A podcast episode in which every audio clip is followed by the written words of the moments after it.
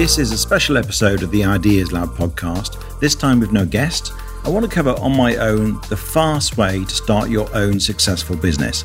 So, if you haven't started your own business yet, but you'd love to work for yourself, I can really understand that. I've met thousands of people over the last 15 years who are in that situation. People who really crave the autonomy and the freedom, the self expression of a business just as much as they're excited by the potential to earn really good money from it. I wrote my book, Screw Work Let's Play, that came out almost 10 years ago now, which is all about how to do what you love and get paid for it. And the ultimate is if you can create a business doing the kind of things you'd love to do, even if you didn't need to make the money, then you're getting paid to play. Now, it doesn't mean that running a business is going to be a piece of cake or it's going to be effortless. It's certainly not true. But if you center it around the kind of work you really love doing, then it is an amazingly rewarding way to make money and to get paid. And it does offer the potential, if you're good at what you do and you enjoy what you do, to make a really good living. But what I've noticed is that most beginning entrepreneurs who don't have a role model, uh, they don't get any kind of training, they just follow their instincts on how to start a business, actually end up wasting 90% of their time. Now, this is not about people necessarily being unproductive and surfing Facebook all day or something like that. It's more about the fact that people are doing the wrong things. So they will set up websites that they end up throwing away a couple of weeks later. They'll spend forever choosing the name of their business and getting their logo right and perfecting things that don't need to be perfect. In fact, when you're starting a business, you only actually need three things to get you going. And the first is you need a very specific offer. Now, I run a program around this called the Pioneer Program to help people develop those three things with my personal help. But the first thing you need is to create a specific offer where you're not just saying, please hire me to do whatever it is you're good at. You're actually creating a program or package. It could be a workshop, a course, uh, a defined service for a corporation, which delivers a specific aim and has a set price. If you're selling B2B, it doesn't always have a completely fixed price, but you have a kind of estimate in your mind of what you're expecting to make from any one client. What this allows you to do then is build a proposition which has uh, addresses a real problem and gives people a real solution. It takes them from over the uh, over the course of whatever it is you're providing. It takes them through a journey that deliver something really tangible.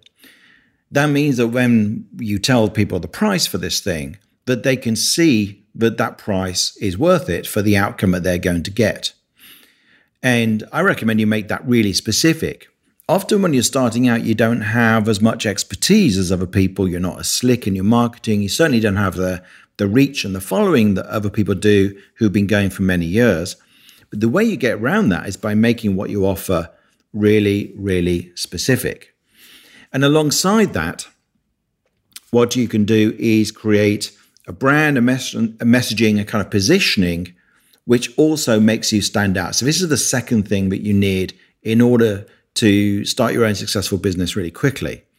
So, how can you make yourself stand out by addressing a particular niche, particular, a very specific niche or target market?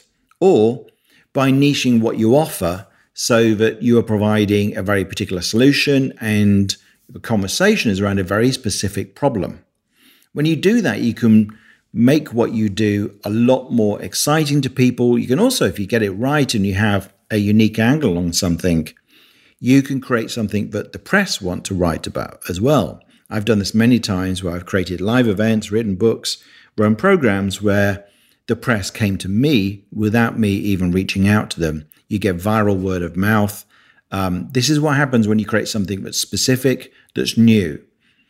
And you can do that even if what you're offering feels largely the same as somebody else. I ran an event, in fact, in the early days of my business called Scanners Night. And a scanner is somebody who has lots of ideas, lots of interests, and good at starting things, good at starting stuff, not so good at finishing things. And we had speakers come along and talk for that kind of audience. And we called it Scanners Night. it, in actual fact, we had all sorts of people turn up. But because it had this unique spin to it, even though it was really just another meeting in London that was uh, social, that had networking, that had people speaking, it got a lot of interest. We ended up being written about in the Daily Mail and the Daily Express, in uh, Red Magazine, and I think uh, at least one other glossy magazine. So, this is the power of making something very specific that feels new, even if what you're doing isn't that different from other people. So, that's the second element of starting a successful business quickly. Find a, a niche or a spin or a messaging around what you do that feels fresh. Now, sometimes that's not that easy if you're starting out. Uh, it's one of the things I help people with, but it's worth giving some thought to. The third thing you need in order to get started quickly is really just a simple plan to make your first 20K. If you can get to the point where you can make 20K from this thing that you've created, whether it's $20,000, £20,000, 20,000 euros, whatever it might be, then you know that there's some decent amount of interest. It's not just a fluke single sale, probably. It means that you've managed to find multiple people who want to buy what you're offering. And the interesting thing is, in order to get to that point, you don't need to have an elaborate Instagram strategy or thousands of Facebook likes on your page. You don't need to have the ultimate marketing funnel. You don't need to have uh, an incredible, huge email list. All you need to do is go out and, by any means necessary, grab your first prospects and see if they like what you are offering and see if they like it enough that they're willing to pay you money for it. So often in the beginning stages, that's just kind of about hustle, about you reaching out to your own network, asking friends to forward on what you're doing and say, here's this very specific thing I'm doing. Here's this unique positioning and message that you've defined. And do you know somebody who could really benefit from this? When you do that, you find it's not that difficult to get your first customers, your first clients. And then when you've done that, then you can start thinking about the more elaborate marketing strategies how do I build my visibility, my following on social media, my email list? How do I get better at uh, advertising campaigns and so on? All those complexities you can leave for later. So hopefully that makes it a bit simpler for you.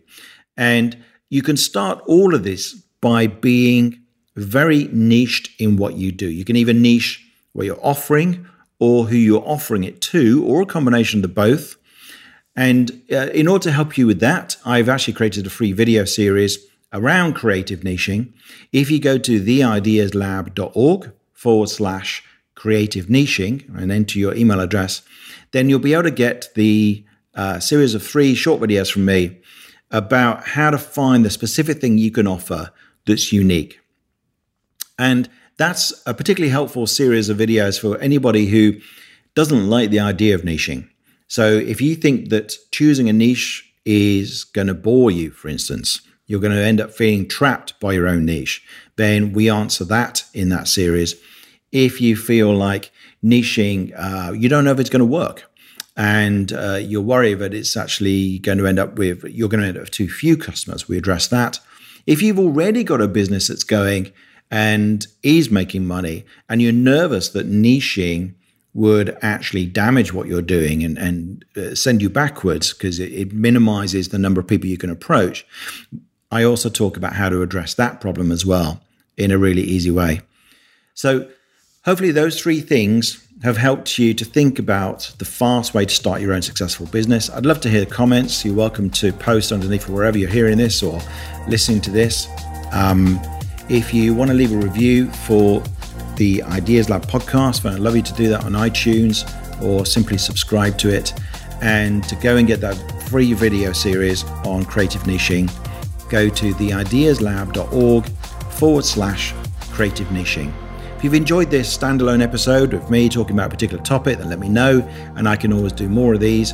And otherwise, we're going to have some really interesting guests coming up in the near future.